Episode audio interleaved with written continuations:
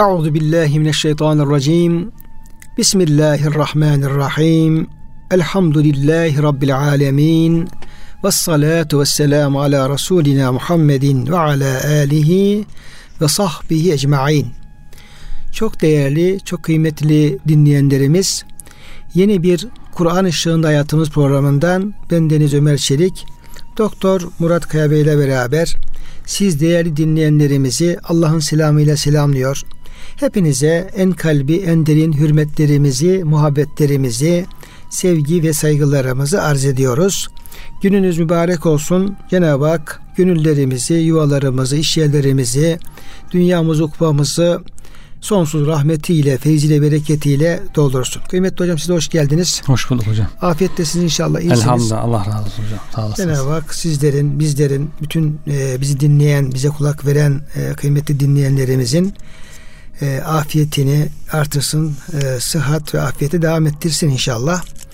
Kıymetli dinleyenlerimiz, Cin Suresinin 26. ayetine geldik hocamızla beraber. Bu 26, 27 ve 28. ayet-i kerimelerde Cenab-ı Hak Kur'an-ı Kerim vahyinden bahsediyor. Yani peygamberlerine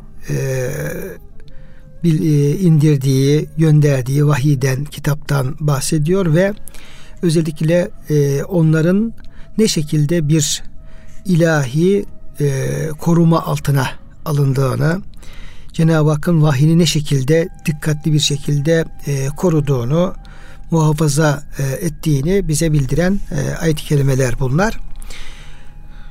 26. ayet-i kerimede Cenab-ı Hakk'ın bir aynı zamanda ilimle alakalı, her şeyi bilmesiyle alakalı bir sıfatı dikkate alınarak Estağfirullah, alimul gaybi fela yuzhiru ala gaybihi ahada. Cenab-ı Hak kendisini gaybi bilen, yani bütün aslında kıymetli hocam, Cenab-ı Hak için bir gayb söz konusu herhalde olamaz. Değil, bizim için, bizim bilmediğimiz gaybları. Yani Allah için gayb olamaz. Evet. Buradaki kullanılan ifade yaratılmışlar dikkate alarak Yüce Rabbimiz bir beyanda bulunuyor. Çünkü biz yaratılmış olduğumuz için ve sınırlı varlıklar olduğumuzdan dolayı, yani gözümüzün görmesi sınırlı, kulağımızın duyması sınırlı. Yani bütün her şeyimiz sınırlı. Evet. Tıpkı bir bahçede ayağından bir dala, bir kazığa bağlanmış bir koyun gibi diyelim. Evet. Koyun gibi belli bir alanda dolaşma yetkimiz olan bir sınırlı varlıklarız. Evet. Ama dolayısıyla buradaki gayb bir de Cenab-ı Hak bizim için kullanıyor. Bizim için müşahede ettiğimiz bir alem, gördüğümüz, duyduğumuz bir alan olduğu gibi bu alanın dışında kalan, görmemizin, duymamızın mümkün olamadığı, hatta hiç mümkün olmadığı evet. alanlarda söz konusu. Bunu dikkate alarak Cenab-ı Hak alimul gaybi. Yani sizin bilmediğiniz o alanları kim biliyor? Allah. Cenab-ı Hak biliyor. İkinci olarak da fela yuzhiru ala gaybi ahada. Cenab-ı Hak diyor bu gaybinin diyor sırlarına, gayipteki bilgilere evet. de hiç kimseyi de muttali kılmaz diyor. Evet. O kendisine mahsus bir gayb. Şimdi tabii hocam burada buradan bahsederken ama bir de illa diye bir istisnada bulunuyor. Yani bu gayb meselesini ben size soracağım. Yani bize göre bu gayb olan şey nedir ve sınırları nerede başlar, nereye kadar biter? Ama Cenab-ı Hak bu gaybına muttali kılmaz, kimseyi kılmadıktan sonra illa menirteda mir rasulin, bildirmeyi dilediği peygamber bunun dışındadır diyerek Resul, elçiden bahsediyor ve elçilerine, bu melek olabilir, ondan sonra meleklerden elçi olabilir, insanların elçi olabilir. Çünkü ayet-i kerime Cenab-ı Hak Allahu yastafi minel meleki rusulen minennas. Allah diyor meleklerden elçiler seçtiği gibi insanlardan seçmiştir ve insanlardan seçtiği gibi meleklerden elçiler seçmiştir. Razı olduğu, kendisine razı olduğu elçiler müstesna. Evet. Bunlara gaybinden bazı şeyleri açabilir Cenab-ı Hak. Evet. Onları bu gaybi muttali kılabilir. Şimdi burada ki Cenab-ı Hakk'ın gaybinden maksat, bize göre gayb olan nedir? Kimseyi muttali kılmadığı gayb nedir? Ve razı olduğu elçilerden de muttali kıldığı bu gaybi bilgiler nelerdir? Evet. diye sorsam hocam ne söyleriz dinleyenlerimize? Yani zaten melekler de hani Kur'an-ı Kerim başında diyorlar ya, senin bildirdiğinden başka bir şey biz bilmeyiz diye. Bütün mahlukatın bilgisi Allah'ın bildirdiğiyle sınırlı. Allah'ın bildirdiği şeyleri biliyoruz. Bildirmediği şeyler de bizim için gayb oluyor. İşte beş duyumuzun, aklımızın dışında kalan, görmediğimiz, bilmediğimiz şeyler bizim için gayb oluyor. Allah için gayb söz konusu değil tabii ki. Bir de bazı bir gaybet mesele değişik şekil fertleri var içinde. İşte şu da gayiptir, bu da gayiptir, cennet de gayiptir, cehennem de gayiptir. Ama bunlardan en kuvvetli olana... Abi, belki hocam Allah Rabbimizin zatı da aslında. Evet, bizim için gayiptir. Bunların çok güçlü olanına da bu isim verilebiliyor. Gayb ismi verilebiliyor. Yani burada herhalde gayeple ilgili işte vahiy de gayiptir. Burada Kur'an-ı Kerim bu genel ismi vahye tahsis ettiği yerler oluyor. Gayb deyince kuvvetlice vahiy anlaşılıyor. Diğer ayet-i kerimede hani o gayb için cimri değildir. Ve mâ hu alel gaybi bizanin ayet-i kerimesinde gayb daha çok vahiy olarak anlaşılıyor. Burada tabi her yerde değil ama burada da öyle ki kuvvetli olarak herhalde vahiy, Kur'an olarak anlaşılabiliyor burada da. Yani Kur'an vahyini Cenab-ı Hak kimseye bildirmez. Vahiy ancak Allah'ın seçtiği elçiye bildirilir.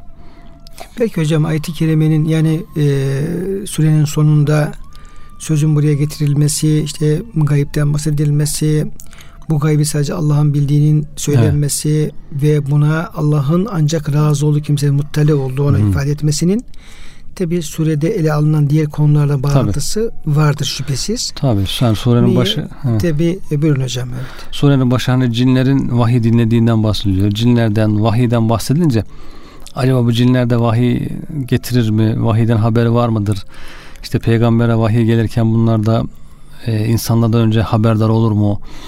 Gibi sorular akla gelebilir. Veya cinlerde o gaybe, o vahye mütteli olabilirler mi? Ki daha önce diyor semalara yükselirdik, orada otururduk. Evet. Orada bir kısım konuşmalar dinlerdik diye cinler söylüyor. Tabii. Sonra kapandığını söylüyor kapıların. Buna cevap. Şimdi şöyle düşünebiliriz mesela tam Cebrail Aleyhisselam vahyi getirirken oradan kenardan bir cin, bir şeytan bunu dinler. Daha peygamberimiz insanlara okumadan gider, insanlara söyler mesela. Ondan sonra da peygamberimiz aynı şeyi söyleyince İnsanların kafası karışır. Acaba ne oluyor? İşte bu aynı şeyi söylüyor. Düşün ki Fatiha Suresi giriyor Efendimiz'e. Evet.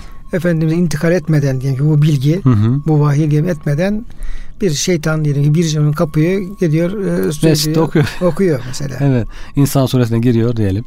Daha Peygamberimiz onu katibe yazdırırken Efendimiz vahiy gelince katibi çağırıyor, yazdırıyor. Sonra kontrol ediyor. Doğru yazılıyorsa tamam diyor. Ondan sonra çıkıp insanlara okuyor Efendimiz. Veya okutuyor, o katibe okutuyor, kendisi okuyor. O esnada diyelim işte İnsan Suresi'ne girip bir şeytan, bir cin insanlara mescitte okusa bunu bir karışıklıklar var. Dolayısıyla burada vahyin korunması, vahyin kimseye bildirilmeden ilk olarak peygamberimize bildirilmesi, ilk peygamberimizin ağzından çıkması, işte hiçbir şeytanın, cinin buna yaklaşamaması, ondan sonra buna bir şeyi karıştıramaması. Bu sebeple rivayetler var hocam burada işte. Bir vahiy gelirken diyor Cebrail Aleyhisselam vahiy getirirken yanında 4 tane de koruyucu melek olur. Ki diyor hiçbirisi cin, şeytan ona yaklaştırmazlar. Veyahut da şeytan melek suretine girip Cebrail suretine girip peygamberimize gelebilir. Vahiy getiriyorum diye yanlış şeyler söyleyebilir. Bunu engellemek için de yine meleklerle Cenab-ı Hak bunu koruyor.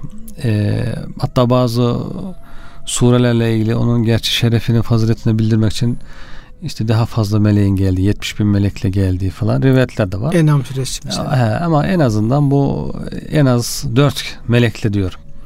Gelir bu tür. Zaten hocam ayet-i kerimede fe innehu yesluku min beyni yedeyhi ve min halfi rasada o diyor onun önünden ve ardından gözcüler sarar. Evet. Yani bir defa rasat dediğine göre 3'ten fazla oldu anlaşılıyor. Evet. Yani cinlerin başka kötü varlıkların çalmaması için, bilgi çalmaması için, bir şeyi karıştırmaması için vahyin çok sağlam bir yolla, güvenli bir şekilde Peygamber Efendimiz'e ulaştığını bu ayet-i kerimeler anlatıyor. Bir bilgi olarak da şey de söylemiştim hocam. Bu vahiy veyahut da azabın vakti. Hani kafirler isteyip duruyor, azap ne zaman gelecek, bize azabı bildir falan gibi. Onun vaktinde diyor kimse bilmez. Gaybi bilgi olarak. Gaybi yani. Bilgi olarak Allah Teala bildirirse eğer bir peygamber bilebilir. İşte 3 gün kal diyor mesela. 3 gün sonra gelecek diyor. Ancak öyle. Veya ben de bilmiyorum. Cenab-ı Hak ne zaman gönderirse o zaman gelir diyor. Vahiy ile alakalı. Yani şeyle ilgili, azabın ne zaman geleceğiyle ilgili. Azapla alakalı. Bildiğince. Salih Aleyhisselam da evet. O şekilde selasete eyyam. Evet. Gayrı mekzup. Evet. Yani 3 gün sonra azap gelecektir diye söylüyor. O gayble alakalı bir şey. Değil, gelmiş peygambere ama gelmiş. Ama peygambere o malumat gelince hı hı. Yani 3 gün sonra meydana gelecek bir şeyi evet. Haber verebiliyor. Tabii. Yani bütün bilgilerimiz demek ki Allah'ın elinde. Peygambere ne kadar bilgi verir, meleklere ne kadar verir, insanlara ne kadar verirse herkesin bilgisi o kadar hocam, o çerçevede. Bu ayet-i kerimede hocam buyurduğunuz gibi işte bu vahyin korunması özellikle Yüce Rabbimizden Levh-i Mahfuz'dan Cebrail vasıtasıyla Peygamberimiz Aleyhisselam'a gelinceye kadar ki kısımda biz tabii şunu biliyoruz. Vahiy meleği Cebrail Aleyhisselam'dır. Evet. Fe innehu nezile bihi ruhul emin ala kalbike. O ruhul emin yani Cebrail evet. O vahyi senin kalbine, Kur'an-ı Kerim senin kalbine getirdi, indirdi. Yine bu vahiy getiren meleğin Cebrail olduğu ilgili ayet-i kerimelerde atıflar söz konusu. Fakat işte bu ayetlere falan baktığımız zaman her ne kadar vahiy getiren melek Cebrail olsa da evet. Bu işi tek başına yapmadı. Evet. Aslında tek başına yapsa da bir problem yok. Tabii. Şimdi Cenab-ı Hak Cebrail'i Necm Suresi'nde anlatırken Necm Suresi olsun, Tekvir Suresi'nde olsun onu çok güçlü, güvenli yani emin olarak şey yapıyor. Alleme-u şedidül kuvve. O diyor, vahiy diyor o peygambere çok fevkalade üstün güç ve kuvveti olan bir melek öğretiyor. Zümmerratin diye yine hocam evet. Oradaki yine gücünü kuvvetini anlatan ifadeler muta'ın semme emin Resulün kerim muta'ın semme emin çok güvenilir kendisine itaat edilen bir melek diye dolayısıyla sadece bu vahiyi Kur'an vahyini Cebrail Aleyhisselam tek başına peygamberimize getirecek olsa da herhangi bunda bir karışıklığın olduğuna dair bir şüphe duymamız mümkün değil evet. Çünkü bu işi yapabilecek Cenab-ı Hakk'ın özel olarak diyeyim ki görevlendirdiği, yarattığı çok güçlü bir Cebrail ruhul emin bir Cebrail söz konusu. Fakat buna rağmen Cenab-ı Hak yine dinini, vahyini, kitabını o kadar Yüce Rabbimiz önemsiyor ki o kadar bu işe değer veriyor ki zerre kadar yani vahye müdahale edilmesinin zerre kadar bir şüphesi olmamakla beraber bu işi iyice takviye etmek üzere o Cebrail'in önünden ve arkasından da yine sizin demin bahsetmiş olduğunuz ilave evet, koruyucu melek orduları gönderdiğini görüyoruz hocam burada. Yani 4000 de olabilir. Evet. 4000 de olabilir. Meleklerin sayısına girdiğim zaman orada sayının bir anlamı yok. Yani Cenab-ı Hak direkt de vahyini ulaştırabilir. Yani vasıtasız. Cebrail'e gerek kalmaz. Ama Cenab-ı Hakk'ın bazı ayet şeyleri var hocam. Sünnetullah kanunları var. Sebepler alemidir. İşte kudretini göstermek için, kullarına kolaylık olması için melekler vasıta kılıyor. İşte bunların sayısını çoğaltabiliyor. Yani bir melek de yeter. Buyurduğunuz gibi direkt de vahiy olabilir ama Cenab-ı Hak bazen 70.000 melekle gönderiyor. Çünkü meleklerin sayısı bir melekler alayı gibi hocam. Evet. Yani bir melekler ordusu gibi. Evet. Bir ihtişam tabii. Azamet. Yani Yüce Rabbimizin azameti, ihtişamı. Yani böyle yapmak murat ediyor. Bunun için Cenab-ı Hak hususi melekler yaratıyor, gözcüler yapıyor. Yani bu ilahi vahiy dediğimiz zaman, ilahi kitap dediğimiz zaman, nübüvvet, peygamberlik dediğimiz zaman bu işin Yüce Rabbimizin nezdinde ne kadar itibarlı, değerli, çok yüksek mevkide bir şanı çok yüce bir iş olduğunu aslında hocam da anlamış oluyoruz. Evet. Yani Yüce Rabbimiz bu işe bu kadar değer veriyor. Yani kendisi Cebrail Aleyhisselam, melekleri, seçmiş olduğu peygamberler, yani her şeyin fevkinde, her şeyin üstünde bir değere sahip bu. Bir öneme sahip ve bunu bize haber veriyor. İşte Kur'an-ı Kerim'in de bu nitelikte olduğunu haber veriyor. Ama insanlara baktığımız zaman insanlar bu konuya o kadar değer vermiyorlar. Evet. Yani bir kısmı hiç inanmıyor. Yani inkar etmek suretiyle tamam bunu zaten tamamen yok sayıyor. Evet. İnananlar da bu kadar hocam bu işin bu kadar önemli, değerli ve şan yüce olduğunun da farkında olmuyoruz. Oluyor. Mesele burası. Evet. Belki burada hocam en çok dikkat çekeceğim nokta burası. Hı-hı. Yani alemden Rabbi Cenab-ı Hak Kur'an-ı Kerim'e, o vahye bu kadar ihtimam gösteriyor. Bu kadar değer veriyor. İşte Cebrail gibi melek görevlendiriyor. O kadar melekleri efendim gözcü yapıyor. O vahiy diyeyim ki ayrı ayrı bir defa da göndermiyor bunu. Hı hı. 23 yılda diyeyim ki o vahiyin geldiği şeyler parça parça indiği zamanlar var. Belki yani bir mürşidin diyelim ki bir sohbet yapmak üzere gösterdiği bir itinayı dikkate alalım. Evet. Yani biraz bizim tarafımızdan örnek verelim de anlaşılsın. Diyelim ki bir vaiz efendinin diyelim ki bir mürşidin diyelim ki işte bir hafta hazırlanıyor, işte efendim notlarını hazırlıyor, işte efendim üstünü başını tertemiz giyiyor, işte kürsüye çıkıyor, insanlara bir şey anlatacağım falan diye. Yani o yapacağı vazifenin ehemmiyetini açıdan söylüyoruz. Burada bir vahiy gelecekken yani ya bir süre ya bir süre belki gelecekken yani manevi alemde ilahi planda ne kadar büyük bir ihtimamla bu işlerin gerçekleştiğini hocam anlamış oluyoruz yani. Yüce Rabbimiz ayrı bir değer veriyor. Melekler ayrı bir değer veriyor. Melek orduları ayrı bir efendim böyle sevk ediliyor. Peygamberimiz diyeyim ki o vahyi almak üzere diyeyim ki işte bulunduğu yerde apayrı bir manevi alemde orada bulunuyor. Mesela o vahiy geliyor peygamberin intikal ediyor. Burada yani hiçbir şeyde olmayan bir önemin, bir değerin, bir yüceliğin, bir güzelliğin olduğunu burada anlamış oluyoruz hocam burada. Evet. Anlamış oluyoruz. O halde biz de kitabımıza yani Kur'an'ımıza, kitabımıza oradaki efendim ayet-i kerimelere bu onun konumunu menzilini, konumunu dikkate alarak ona göre yaklaşmamız lazım. Evet. Yani maalesef hocam geliyor. İşte okullar bitmeye başlayınca hemen cami hocalarımız heyecanlandılar. Aman çocuklarınızı okula gönderin, tatile girdiler, bak artık boşluk oldu. Bu boşlukta Kur'an okusunlar falan diye. Aslında ne kadar acı bir şey hocam. Tabii. Okul, yani zorluyoruz hocam. Okul dersleri bitecek de. Evet, zorluyoruz. Evet, yani işte böyle kerhan yani. Tatilden de bir boşluk kalırsa eğer o arada hemen işte Kur'an'dan da bir elif bir okuyuversin. Olmazsa olmaz. Olduğu kadar. Ya şimdi bir Yüce Rabbimizin meseleye yaklaşımına bakalım. Yani Kur'an'a, vahye, dine olan verdiği ihtimama bakalım. Yani bizzat Zat-ı Zülcelal kendisi, işte Cebrail Aleyhisselam, şu melekler, şunlar bunlar, peygamberimiz. Yani ne kadar ehemmiyetli. Belki kainat hocamının daha ehemmiyetli başka bir şey yok. Olay yok bizim için aslında. Yani kainatta bu yani vahiyden, bu Kur'an vahiyinden daha belki şerefli, değerli başka hiçbir şey yok hocam. Evet. Bu ayetler bunu bize söylüyor. Doğru. Söylüyor ama bizim nezdimizde en son noktada bir değeri var veya yok. Tam tersine dönmüş durumda. Evet. Çocuk işte okul bitecek, biraz okumaya başlayacak. Tam o arada işte anne babasının tatile gelecek. Hemen yarıda bırakıp tatile gidecek. İşte bu sene ne öğrendiyse seneye unutacak, tekrar başlayacak falan böyle. Ondan da bıkkınlık gelecek. Tabii. Böyle bir şey zaten o da çok yüzeysel. Biz buna ne diyoruz hocam? İşte efendim burnun ucuyla yapıyorsun diyoruz hocam. Evet. Yani burnun ucuyla yani istemeyerek, kerhen, diksenerek ya yapmasam daha iyi falan böyle. İşte mecbur kalıyoruz. Hoca kürsüden söyledi şimdi efendim ayıptır şey yapmasak. Evet.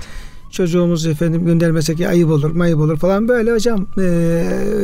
Yani o olayın hak ettiği değeri vererek yaklaşmıyoruz. Evet. Mesele burası.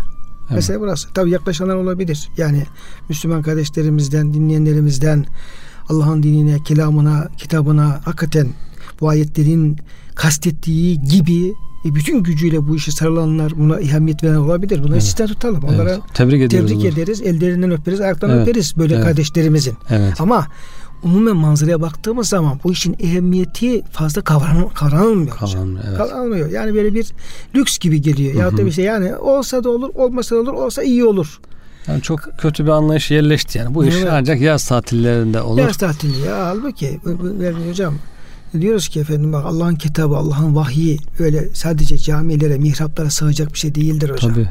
Tamam biz camiye gideriz, camide namazımızı kılarız. Hoca mihrapta efendim kıraatini yapar ama Kur'an-ı Kerim, ilahi vahiy, ilahi din sadece camiye, mihraba sığacak efendim, sadece niyaz tatiline sığacak bir şey değil. O bütün hayatı kuşatan bir şeydir yani. Evet. Peygamberimiz yani, devlet başkanıydı hocam. Devlet olarak bu vahyi aldı. Devlet olarak bunu yaydı. Bunun için savaştı. Tabii. Bunun için insanlarla sulh yaptı. Bunun için şehitler verdi. Bunun için bütün hayat. Sahabe-i Kiram da böyle Peygamberimiz yanında. Yani bütün hayat hep Kur'an merkezi bir hayattı yani. Tabii bunun üzerine yani. Evet, ticareti böyleydi, siyaseti böyleydi, savaşı böyleydi, efendim pazarı böyleydi, çarşısı böyleydi. Hepsi hocam buna dayanan bir hayattı yani. Evet. Yani Kur'an hayatın her tarafında vardı. Evet. Kur'an'ın talimi, Kur'an'ın terbiyesi, Kur'an'ın öğretimi, Kur'an kültürü hayatın her tarafında vardı Peygamberimizde. Yani Kur'an'ın olmadığı bir alan, bir vakit, bir efendim şey yoktu hocam. Her tarafta Kur'an vardı. Kur'an vardı. Tabi burada işte diyelim ki çok böyle çok üstten yönlendirmelerle işte Kur'an-ı Kerim'i diye işte efendim bir camiye, bir diyelim ki Kur'an kursuna, işte efendim vicdanlara hapsetme yönünde tabi çok büyük planlamalar yapıldı. Evet. Ya bu uzun bir şey bu. Yani Kur'an'ın başına gelen bu şey çok uzun çalışmaların, projelerin, planların sonucu olarak bunlar tabii bu noktaya getirilmiş oldu. Ama Müslüman ne yapacak? Müslüman burada gözünü açacak. Evet. Allah'ın ayetlerini doğru anlamaya çalışacak ve yani Kur'an'ı tekrar bir yaz hapsinden, bir efendim cami hapsinden, bir efendim Kur'an kursu hafızlık hapsinden tekrar bütün hayatın merkezine alacak bir efendim gayretin içerisinde olacağız. Ayetler aslında bize tam bunu hocam vermiş oluyor. Kendi menfaati için hocam işte Kur'an diyor nurdur diyor sizin için. Yani hayatınızı aydınlatacak, dünyanızı, ahiretinizi aydınlatacak bir nur. Sen bunu alıp da bu nuru bulan bir küçük bir yere, kafese hapsetmek istersen kendini zarar edersin. Bu şuna benzer hocam. Biz mis kokusunu diyelim ki gül kokusunu. Evet. Yani diyelim ki her tarafa sürecek olsan her tarafa gül kokusu gelir. Diyelim ki mesela şimdi şehirde dolaşıyoruz. Çok da güzel çiçeklendiriyorlar sağ olsun efendim belediyeler efendim ilgili şeyler. Ama diyelim geçtiğimiz her yerden gül kokusu gelse, mis kokusu gelse, meşe kokusu gelse kötü mü olur? Evet. Arıyoruz efendim bir yerden güzel koku gelecek de böyle bekliyoruz. Yani şehrin her tarafı gül koksa dediğim ki herkes öyle bir koku olsa kötü mü olur? Olmaz ama ne yapıyoruz onu diyelim. İşte belli alanlara onu hapsediyoruz. İşte Kur'an-ı Kerim'in nuru da her tarafı aydınlatsa kötü mü olur? Daha da iyi olur. Kur'an rahmet diyoruz. İşte rahmet mesela yağmur da rahmet. Yağsa her tarafı güzel böyle sulasa her tarafı bereket gelse ne güzel olur. Yoksa ortalık kuraklık. Sen bahçeni böyle almışsın küçük bir damlamayla sulamaya çalışıyorsun. Veya elinde bir işte ibrikle sulamaya çalışıyorsun. Bu mu daha iyi?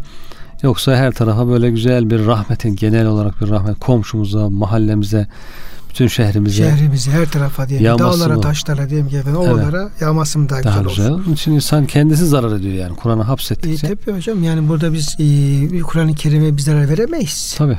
Yani buradaki şeylerde Yüce Rabbimizin, onun kelamının, onun peygamberinin bizim bu yanlış uygulamalarımızdan görecekleri bir zarar yoktur. Kur'an Allah'ın ziyafetidir diyor. Hadis-i şerifte hocam. Bir yerde diyelim sarayda güzel bir ziyafet var. Oraya mı gitmek istersin? Yoksa ben şurada simitle işte çayla simit yiyeyim bir kenarda öyle onunla yetinerim ben mi demek? Hangisi daha akıllıca? İşte saraydaki güzel davete gidip orada işte hem gözün gönlün açılır hem güzel bir havada güzel ikramlar, nimetler, sonsuz hayal edemeyeceğin nimetler. O ziyafeti bırakıp da işte küçük şeylere razı olmak gibi yani. Kur'an-ı Kerim'i unutmak, geriye bırakmak. Şimdi hocam bu son ayet-i kerimede Cin Suresi 28'de ve üç ayet birbirini tamamlayan ayet-i kerimeler. Cenab-ı Hakk'ın işte gaybini bilmesi, oraya kimseyi müptele kılmaması, ancak elçilerinden razı olduğunu, işte efendim bu bir melek elçi oldu. Cebrail Aleyhisselam vahyi alıyor Levh-i Mahfuz'dan Cenab-ı Hak'tan. O da gaybe müptele oluyor. Evet.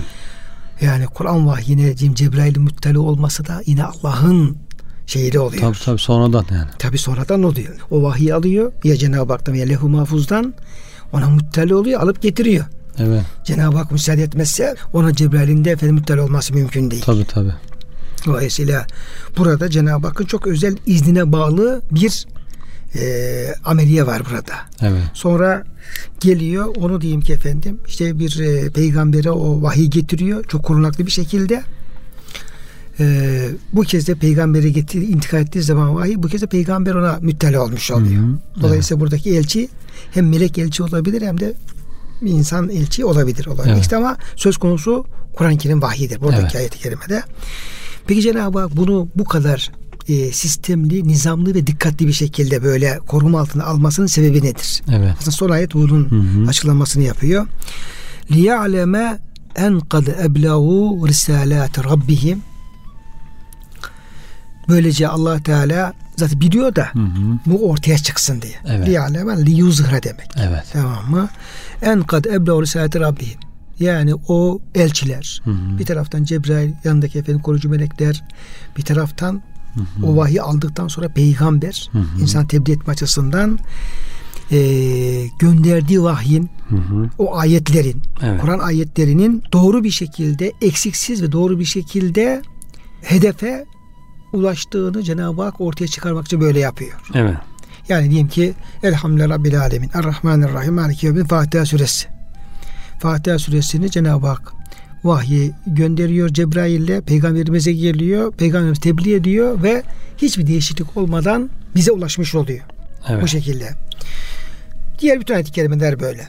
Yani orada Cenab-ı Hak vahyinin hiç bozulmaya, bir tebdile, tarife uğramadan tertemiz, arı duru bir şekilde insanlığa intikalini sağlamak için böyle bir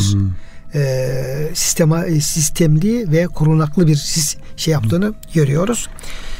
Ve ahata bimadehim, zaten Cenab-ı Hak ne yapıyor? Onların nezdinde olup bitenleri hepsini Cenab-ı Hak kuşatmış durumda. Evet. Yani birisi bir yamuk yapacak olsa Cenab-ı Hak anında müdahale eder zaten. Evet. Ne gibi mesela? Cebrail Aleyhisselam diyelim ki, haşa diyelim ki vahye unuttu falan bir şey yaptı diyelim ki, ya da bir şey. Cenab-ı Hak zaten orada hazır ve nazır, yani ona müsaade etmem diyordu. Tabii. Çünkü olan biteni de Cenab-ı Hak ihate etmiş, kuşatmış durumda ilmiyle. Evet. Diyelim ki peygambere geldi. Peygamber ya unuttu veya bir şey biraz kemküm mesela ki şey var ya hocam. Böyle takavül aleyhi ba'del akavil. Eğer diyor peygamber diyor kendiliğinden bize bir şey söz istedecek olsa onu hemen yakalar diyor. Şah damarını keser diyor. Mahvederiz. Şey gibi hocam, teşbihte hata olmasın. Hani ehliyet imtihanlarında sürücü adayını oturtuyorlar koltuğa. Araba sürüyor ama hoca da yanında, onun da yanında debriyaj, fren var. Şimdi sürücü gidiyor. Yanlış bir şey yaptığında tabii. Hemen hoca frene basıyor, debriyaja basıyor. Hocayı da götürüyor. Onun için yani Cenab-ı Hakk'ın zaten her şeyi bilgisi dahilinde, her şeyi kuşatması altında. Evet. İşte kullar bakalım ne yapacaklar, ne kadar yapacaklar. Bu kadar özen gösteriyor ama yine kontrolü hocam elinden bırakmıyor Yüce Rabbimiz. Evet. Hiçbir şeyde. Yani Yüce Rabbimizin hiçbir şekilde o tedbiri, kontrolü, tedbiri onun elinden bırakması mümkün değil. Cenab-ı Hak bırakmıyor zaten böyle. Bu liyaleme ile ilgili hocam 3 tefsir yapmışlar. Birisi ikisi peygamberimizle ilgili. Resulullah Efendimiz bilsin diye. Önceki peygamberler de aynı şekilde Cenab-ı Hak'tan böyle risalet vazifesini tam olarak yerine getirmişlerdir. Çünkü çok sağlam bir şekilde vahiy onlara da geldi. Önceki peygamberlere de. Ve hiçbir karışıklık olmadan, hiçbir insan ve cin müdahalesi olmadan onlar bu vazifesini yaptılar. Bunu bilsin diye. İkincisi yine peygamberimiz meleklerin Allah'tan kendisine vahiy tam olarak getirdiğini, bunun şüphesi olmasın. Bilsin, şüphesi olmasın diye. Üçüncüsü de müşrikler. Müşrikler, diğer insanlar bilsin ki bu risalet vazifesi Allah'tan Resulüne, Resulünden de insanların tam olarak gelmiştir. Bunda bir şüpheleri olmasın. İnkar ediyorlarsa artık bile bile inkar ediyorlar insanlar. Yani hani diyorlar ya bazen, biz bilsek bu gelen Allah'tandır, inanırız diyorlar. Ama bu sözleri samimi değil, doğru değil. Sonra da arkada kendi aralarında kaldıklarında diyorlar ya biliyoruz bu Allah'tan gelen bir şey ama menfaatimize uygun değil, onun için reddediyoruz diye. Yani bunu Allah'tan geldiğini kesin artık kanaat getiriyorlar. Bütün deliller bunu gösteriyor. Her şey açık. Ama yine de inatlarından dolayı, menfaatlerinden dolayı yine o vahyi inkar ediyorlar. İnsanların bir mazereti kalmasın diye yani. İnsanların bir mazereti kalmıyor. Ya bu Allah'tan geliyor ama doğru mu geliyor, tam mı geliyor, eksik mi geliyor? Biz bilemiyoruz, onu bilseydik tam iman ederdik falan gibi böyle bir mazeret, bahaneleri kalmasın diye insanlara da bu açıkça gösteriliyor. Yani Allah'tan sağlam bir şekilde geldiği vahyin. Evet hocam, esas püf noktası orası. Özellikle Mekke'de müşrikler, Medine'de Yahudiler Peygamberimiz Aleyhisselam'a bu suçlamayı yaptılar. Ha da evet. Mesela Batı dünyası evet. Hocam bu müsteşrikler, işte onların diyelim ki tayfası diyelim, ısrarla insanları Allah'ın yolundan saptırmak için, İslam'ı uzaklaştırmak için bu iddiayı sonuna kadar devam ettiriyorlar. Öyle değil mi hocam? Evet hocam. Yani onu devam ettiriyorlar. Yani müşrikler inanıncaya kadar hepsinin tek şeyi vardı. Bu diyor peygamber diyor bunu kendisi uyduruyor. Bizi Allah ile kandırıyor. Hocam müşriklerin iddiası tam da buydu. Yani Hz. Muhammed sallallahu aleyhi ve sellem bizi Allah'ın adını ileri sürerek bu sözleri Allah bana gönderiyor diyerek arkasına Allah'a alarak bizi kandırıyor. Diyor ki efendim evet. Bu sözleri Allah'a izafe etmese biz onu dinlemeyeceğiz. Evet. O da bizim gibi insan, hatta bizden daha fakir, işte efendim garip, işte şu bu neyse falan, onu hiçbir şekilde dikkate almayacağımızı biliyor. Evet. Anlıyor. Ama tutuyor ne yapıyor? Bu konuştuklarımı bana Allah bildiriyor diyerek işte Allah ile onları evet. efendim bağlamaya çalıştığını iddia ediyorlar ve onu kabul etmiyorlar. Evet. Zaten o peygamberin söylediği sözlerin Allah'ın kelamı olduğuna bir kabul ettikleri takdirde problem bir şey olacak. Evet. Peki Musa Aleyhisselam'la Firavun diyelim ki efendim mücadelesinde aynı şey değil mi? Musa Aleyhisselam kalkıyor gidiyor. Aynı zamanda suçlu. Birisini öldürmüş durumda falan böyle. Firavun'un karşısında dikiliyor, diyor ki ben diyor Allah beni sana gönderdi. Ne olacak peki? Ben Allah'ın peygamberim beni gönderdi. Diyor ki gel efendim Musa'ya itaat et. Musa'ya tabi ol.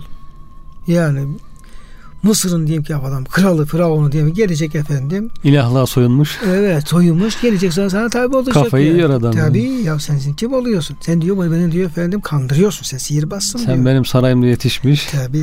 İşte benim tebaamda olan birisiyken gelsen işte ilahlığa kalkmış bir adama de ki bana tabi ol. Ya tabi ol. Yani bunu hangi akıl mantık hocam? Yani hakikaten zor bir şey. Hangi nefis bunu? Tabi kabul eder. Yani normalden bir nefis kabul etmez. Firavun nefis nasıl kabul etsin falan. Evet. Büyük bir imtihan. O da diyor ki hayır sen yalan söylüyorsun diyor. Sen diyor yalancının birisin diyor. Evet. Kezzapsın diyor. Sen de efendim sihirbazsın diyor. Bizi kandırıyorsun diyor efendim. Yani Musa Aleyhisselam da beni Allah gönder demese biliyor ki Firavun hiç de dikkate almayacak zaten. Evet. Dolayısıyla hocam burada hakikaten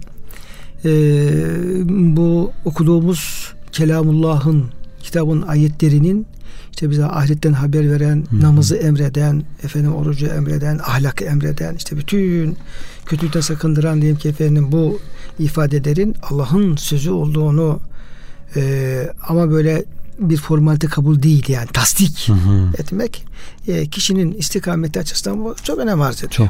Çok önem arz ediyor. Dolayısıyla hocam burada da Cenab-ı Hakk'ın vahyini bu şekilde koruma altına aldığını ve ahata aleyhim Allah diyor onların verdiğiniz örnek çok güzel oldu. Yani bu acemi sürücünün yanındaki efendim hocanın da ayağında evet. Debriyajı frenin olması çok önemli bir şey. Orada böyle bir ihtimal zaten sıfır hocam. Çünkü evet. Cenab-ı Hak öyle bir vazifelendirme yapıyor ki orada böyle bir aksaklık olmayacak yani kesinlikle. Evet. Ama diyelim ki o hani paraşütün açılma meselesinde olduğu gibi hadi diyelim ki işte 100.000'de bir ihtimal diyelim ki hadi diyelim ki eskasa bile. Evet. Böyle bir şey olma durumunda da Allah orada çünkü. Cenab-ı Hak kendi vahyini ne yapacak? Koruyacaktır. Ve ahsa külü şeyin adede Cenab-ı Hak her şeyi birbirine saymış, kaydetmiştir. Cenab-ı Hakk'ın o şeyinden ihatasından, kuşatmasından, ilminden hiçbir şeyin dışarı çıkması mümkün değil diyor hocam. Buradaki efendim ayet-i kerimeler. Malikül mülk, her şeyin hakimi Allah. Gerçek yani kainatın işleyişinde, ondan sonra bilgide, her konuda her şey Allah'ın elinde. Biz işte buyurduğunuz gibi sınırlı çerçevede bir imtihan hayatı yaşıyoruz. Onu kafaya yerleştirmek lazım yani. Gerçi insanlar bunu unutmak istiyorlar. Hani biz de yaparız, çalışırız. Bizim de elimizde şeyler vardır. İşte istediğimizi yaparız, istediğimiz yere gideriz gibi. Cenab-ı Hakk'ın ihatasından çıkmak istiyorlar. Onun ihatasında olmadıklarını, işte deizm yaygınlaşıyor ya hocam. İşte Allah bize karışmaz, bizden haberimiz yok. Biz çıkıyor işte Allah bilmez diyor, senin ne yapacağını diyor. Evet işte, hocam Allah... işte haberlerde veriyor işte Antalya'nın Kaş ilçesinde orada çok böyle dünya çapında çok meşhur bir şey varmış hocam, plaj. Çok meşhur plaj. Herkes akın gidiyor bu bayram tatilinde de normal talebin işte efendim 10 katı talebi olmuş. Yer bulamaktan kimse falan. Bayram ziyareti. Bayram ziyaretine hocam işte başörtülere gidiyor. Başörtüleri adam bunları almamıştı da bayağı o da haberlerde bayağı bir şey oldu. Kırgır olmaya falan başladı. Ne işi varsa başörtünün orada hocam onu da şey yapmak lazım. Evet. Yani oraya diyelim giden insanlar, o katma karışık güzel insanlar, acaba Allah'ın her şeyi gördüğünü bildiğini mesela ne kadar hocam? Yani onlar yani onlar da bizim kardeşlerimiz yani ama bu gafletin hocam sınırı yok yani. Evet. Yani oradaki başka bir gaflet içerisinde, buradaki de başka bir gaflet içerisinde yani. Evet. Yani büyük bir gaflet var hocam. Ölümden, ahiretten, ondan sonra bu Nebi-i Azim dediğimiz Kur'an-ı Kerim'in Nebi-i Azim büyük haber dediği bu haberden geliyor. Yaklaşan kıyametten, ölümden, hesaptan hocam hepimizin yani başta efendim ben kendimi söylüyorum yani gafletin hocam kalınlığının şeyi yok yani. Sınırı yok yani. Çok kalın bir gaflet. Yani güneş kadar apaçık bir gerçeğin, hakikatin karşısında bu kadar gaflet hocam olmaz. Yani bir nebze kabul edilebilir. Güneşin ışığı sızmıyor hocam o gaflet. Evet. Yani kalınlığından. Güneş kadar. Perdenin kalınlığından. Evet. Güneşin ışığı sızmıyor hocam. Yani güneşin ışığı sızmıyor gafletin kalınlığından içeri. Yani bunu hakikaten anlamak mümkün değil yani. Anlamak mümkün değil. Yani kendi adımıza söylüyoruz. Kendimizin içine bulunduğu gaflet açısından söylüyoruz. Bu gafletin kabul edilebilirliği mümkün değil hocam. Evet. Bu kadar falan. Bu kadar ölümler, bu kadar işte her gün geçen pazar günü işte bayramdan sonra pazar günü sabah uzanıyoruz falan. Adam oradan 2'de 1 efendim salam şey okuyor. Sala okuyor 2'de 1. Bir peşinden 2, 5, 6 tane ben araya atıyorum. Yani Üsküdar'ın değişik camilerinden salalar geliyor. Değişik olsa neyse aynı camiden hocam. Valide Camisi'nden efendim peş peşe 5-6 tane sala. Hepsi ölüm haberini peşinden atış söylüyor. Diyor ki işte efendim işte mahallemizde falan işte efendim adam öldü falan, kadın öldü mahallemizde bunu söylüyor hocam. Evet. Dolayısıyla hakikaten insanın bu gafletimizi dağıtmamız lazım. Bu gafletin dağılmasının da Cenab-ı Hak yolu olarak bize zikri şey yapıyor, öneriyor. Yani vezkür rabbike ve la tekmine gafilin. Yani Rabbinin diyeyim ki buyruklarını, kitabını, emirleri, şunlar bunları onları iyi hatırla. Aklına koy, aklından çıkarma, ondan sonra gafil olma diye hocam o şeyleri yeniden böyle sürekli gündeme almak lazım, hatırlatmak lazım. Evet. Hele bu yaz sezonuna girerken de bu gaflet konusunda hepimiz uyarmak lazım. Ama mesela geçen kürsülerden diyelim ki yaz okul alakalı kürsülerde efendim konuşuldu ama hiçbir hutbede ya yazın bu insanı nereye gidiyorsunuz kardeşim? Sahillerin durumu nedir? Efendim şunlara sıkıntı durumu nedir? Tamam neredeyiz? Ne yapıyoruz falan biraz bunun farkında olan falan kimse bunu söylemiyor hocam. Evet onu söylemek zor araldı biraz. Evet biraz da çekiniyoruz da tabii şeyden ortalık efendim ufacık bir şey yaptığın zaman bazı şer odakları böyle şey yapıyorlar kazanı kaynatıyorlar falan ama söylemek lazım. Tabii. Bu televizyon programları çıkıyor işte terör namazı 20 rekat mıydı 8 rekat mıydı ya kardeşim ister 8 kıl ister 20 kıl isterse 40 kıl. Evet. Ama şöyle biraz efendim sadra şifalı şeylerden konuşun ya. Evet. Bak insanlar efendim böyle akın efendim dinden çıkıyorlar. İşte efendim deizme kayıyorlar. İşte efendim arsız hırsız efendim oluyorlar. Biraz bu konuları konuşalım. Evet. Hani Kur'an'da var mıydı? Teravih namazı yok muydu? Sünnette miydi diye. Diyor ki diyeceksin ya onu bırak da ben sana daha sağlam bir şey söyleyeyim. Kur'an'da İşte insanların nasıl giyineceği açık bir şekilde ya. Var. Gel Allah, bunu Allah bak zineyi yasaklıyor, faizi yasaklıyor. Ondan sonra efendim rüşveti yasaklıyor, torpili yasaklıyor. Evet. Allah diye mesela haksız yere diyelim ki efendim birisinin hakkını efendim gasp etmeyi kaç tane ayet-i kerime yasaklıyor kardeşim. Ama şimdi efendim bakıyorsun bir yere tayin olacaksın, bir şey yapacaksın falan. 50 kişi devreye giriyor. Evet. Hepsi de Müslüman yani. Camiden çıkıyoruz efendim. Adama torpil yapıyoruz mesela diyelim ki. Evet.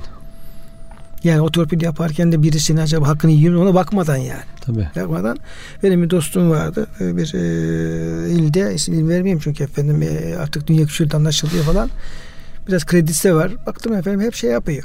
Hep böyle diyeyim ki işte imamlar, müezzinler işte şurada efendim böyle şeylerde aracı oluyor. Evet. Aracı oluyor. Falan yürü falan diyor. Şeyi diyor. Tayin ettirdim. Şey, müftüyle görüştüm. Kaymakamcılar falan. İyi bir iş yaptığını falan düşünüyor. Ondan sonra dedim kardeşim bak. Sen şimdi birisi sana geliyor. Seni aracı kılıyor. Biraz da sana efendim işte abi diyor. Efendim falan diyor. Ona sen iyilik yapmaya çalışıyorsun ama onun işini görürken o yerinden kaydırdığın adama sen efendim haksızlık yapıyor musun, yapmıyor musun, ona sen dikkat etmiyorsun. Ya. Belki sen daha liyakatlı birisini efendim oradan efendim aldırıyorsun. Ona göre daha liyakatsız ve efendim ehlis birisini oraya mesela verirsin. Sen bunu düşünüyor musun falan dedim. Sonra şey yaptı, dedi ki ya ben hiç bu işin bu tarafa bakmadım dedi. Ya. Bakacaksın kardeşim. Tabii. Bakacaksın. Çünkü bundan teker teker hepsinin hesabını vereceksin. Çünkü Cenab-ı Hak ayet-i kerimede men yeşfa şefaatin haseneten yekun lehu nasibim minha. Evet. Kim haklı bir şekilde birisine acılık yaparsa, birisinin hakkının efendim sahibine verilmesi noktasında yaparsa ondan sonra sevabını alır. Ve men yeşfa şefaatin seyyiyeten yekun lehu küfrün minha. Haksız bir aracılık yaptığın zaman, kredi kullandığın zaman onun cezasını çekersin. Yükünü çekersin. Evet. Şimdi kifli var çünkü bunun. Ve kânallâhu külü şey'in mukîte. Cenab-ı Hak her şeyi efendim hasip yani hesaba katıyor. Evet. Bu falan. Dolayısıyla hocam işte bu açılardan meseleye yaklaşmak lazım. Yani evet. Din dediğimiz zaman da böyle hepsi dindendir. Yani diyelim ki sünnetlerde, nafilelerde, teravihlerde hepsi efendim dinin bir yerini yer almaktadır ama daha böyle net olan işin özüne farz olan, haram olan müteallik şeyleri hocam onu abartmak lazım, onu ortaya çıkarmak lazım, onu göklere çıkarmak lazım. Onu yerine oturttuğumuz zaman diğerleri otomatik yerine oturur zaten. Evet. Ama temel prensipleri yani haramları, helalleri, farzları bunları yerine oturtmadığımız zaman diğerleri hocam yerine oturması mümkün değil. Evet. Adam cami namazı kılar, eline tesbih devamlı çeker gider ama girdiği zaman diyelim ki işte efendim çarşısında, pazarında, ticaretinde hiç haram helalini bunu hiç dikkate almaz. Evet. Elindeki tesbih de onu kandırır hocam. Evet. Yani aldatır yani. Evet. Aldatır. Onun için bu üstadımızın son sohbetlerindeki o Musa Efendimizin ders vermek üzere efendim gelen kişilere sorduğu sorular onu hocam çok şey yapmak lazım yani onun çok ilanlı yapmak lazım. Yani diyor ki mesela kardeşim sen de ne işten meşgul diyorsun? Ticaretle. Evet. Ne iş yapıyorsun? Ne alıp satıyorsun? Sattığın helal mi?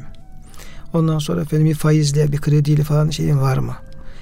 Yani ticaret yaparken Allah'ın ahkamına, farzına dikkat edebiliyor musun haramına? Ya. İki sene emeğindesin mesela memursun. Mesela dikkat ediyor musun? Evet. Hakkını veriyor musun? Tamam mı? Dersini düzgün veriyor musun? Kaçıyor musun? Falan böyle. Teker teker onlara diyor efendim sorar diyor. Adamın diyor temel şeyleri problem falan varsa ders vermez diyor. Evet. Onları çünkü onları efendim yapmadan onun üzerine efendim yarayı temizlemenin üzerine sen istediğini merhemi sürsen bile o yaradan fayda alamayız. Evet. Alamayız kıymetli hocam.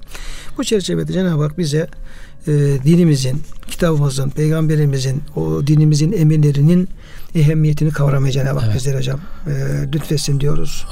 Evet. Önem sırasına dikkat etmek lazım. Evet, önem sırasına dikkat edebilmeye Cenab-ı Hak. Yani mühim sıralamasına. Evet. Hayatımızda hepimizin her gün belki akşam yatarken, sabah kalkarken benim Allah'ın kulu olarak ve bir ahiret yolcusu olarak ben hangi şeyi öne almalıyım? Evet. Hangi şeyi efendim peşine getirmeliyim? Bunu hocam bu listeyi günlük efendim o listeyi her gün gözden geçirmeye Cenab-ı Hak bize efendim nasip eylesin. Amin. Böyle bir kullukla efendim Yüce Rabbimiz kendisine yaklaşır nasip eylesin diyor. Amin. Size hocam teşekkür ediyorum. Kıymetli dinleyenlerimizi de Allah'a emanet ediyorum.